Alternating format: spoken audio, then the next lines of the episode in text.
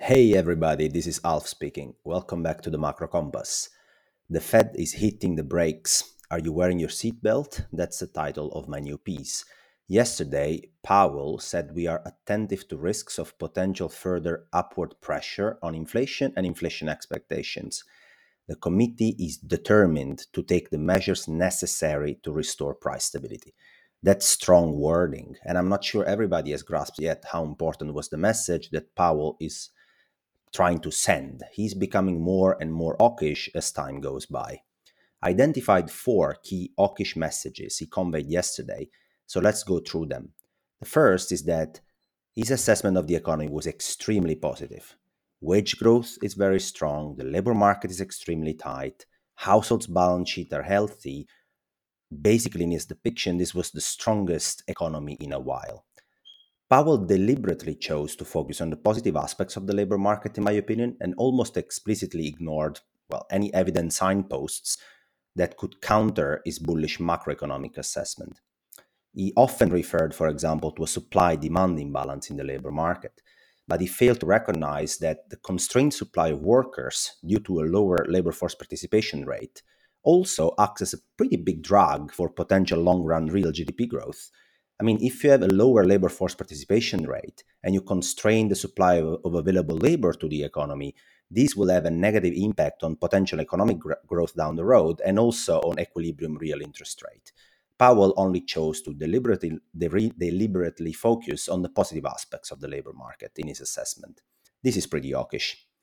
The second point is that the Fed seems to be very confident that the private sector can not only withstand but, and I'm quoting, it can flourish in the face of a less accommodative monetary policy. This is quite a statement. It goes to show how confident is the FOMC about the strength of the economic cycle in the US, and therefore how aggressive they can be in tightening monetary policy without impairing at all the economic recovery.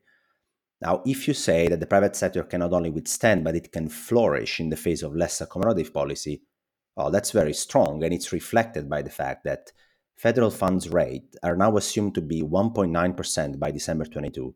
Most importantly, 2.8% in 2023, which is 40 basis points above the longer run neutral federal fund rate. So basically, the FOMC members are telling you they want to tighten above neutral rates. They want to be explicitly tight because they think the private sector can not only withstand that, it can flourish in this environment. Very hawkish as well. Point number three the FOMC is attentive to further upward pressure on inflation and inflation expectation, and it's determined to take the measures necessary to restore price stability. Now, I think that if you look at the probability distribution of US inflation expectation for the next five years, as we highlighted last week, they have not only shifted to a higher average level, but also the right tail has become dangerously fatter and so, how do you stop this process of potentially de anchoring inflation expectations? Well, as we said before, you explicitly tighten monetary policy above neutral rates. You become explicitly tight in your monetary policy. And the fact that he wanted to stress the committee is determined to take measures to restore price stability basically sends a very strong message. They're, in my opinion, they're looking at the right tail of this inflation expectation distribution, which is becoming fatter, and they don't want that. The fourth point is that financial conditions are one of the key transmission mechanisms for monetary policy. That's what Powell said. And actually, they will want to see tighter financial conditions to achieve their price stability targets. So, compared to December, this time he went one step further and he said that financial conditions must tighten in order to help the Fed achieve its objectives. And if you look at the key components of a respectable financial condition index, you will find real yields, corporate bond spreads, mortgage rates, equity valuations, FX, now, all of those have obviously moved in, in, a, in a tighter direction, but if you look at an historical context, the US financial condition index is still very easy. And they're looking to tighten it. So, what was that good old saying again? Don't fight the Fed. How did the market react in all of that, and how to trade in this environment? Well, as correctly predicted in my macro analysis, yield curves have continued their relentless flattening, and actually they've started invert across pretty important tenors my preferred inversion metric of the yield curve went negative uh, during the press conference and it now traded zero basis point that's a spread between five year and 30 year US OIS swap rates.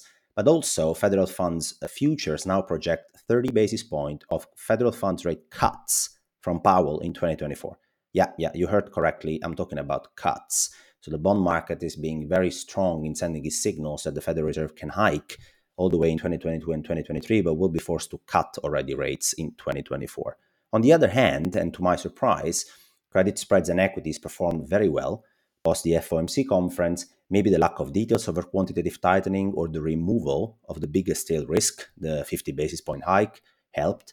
But perhaps the biggest reason behind the rally was a good old short positioning squeeze.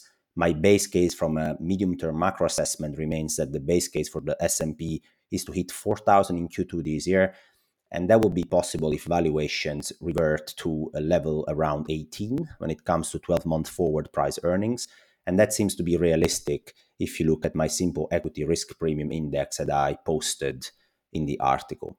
Finally, if I look at my portfolio, I've been stopped out in Chinese real estate long uh, on the huge drawdown episode in Chinese equity markets. For the rest, there have been no changes. I am short Russell, Bitcoin, and high yield, stick to flatter yield curve. I think the underlying macro thesis has been pretty strengthened by the Fed's enhanced hawkish stance, which just gives me additional reasons to let my profits run. And I'm considering making some changes like cutting the short in Bitcoin because it's not delivering the expected returns that I would foresee in a favorable macro backdrop, and maybe to move my short equity position from the Russell to NASDAQ because in this environment, it will probably be, multiple valuation intensive companies that are likely to suffer more in a risk premium expansion scenario. Stay tuned for Monday, guys, and thanks for making it all the way through here because I will be releasing my next Bond Market 101 series article. And feel free to get in touch. If you're looking for partnerships, sponsorships, or any other uh, collaboration, or if you're interested in bespoke consultancy services, feel free to reach out. You can do that at themacrocompass at gmail.com. Thank you guys for listening in and uh, see you next Monday.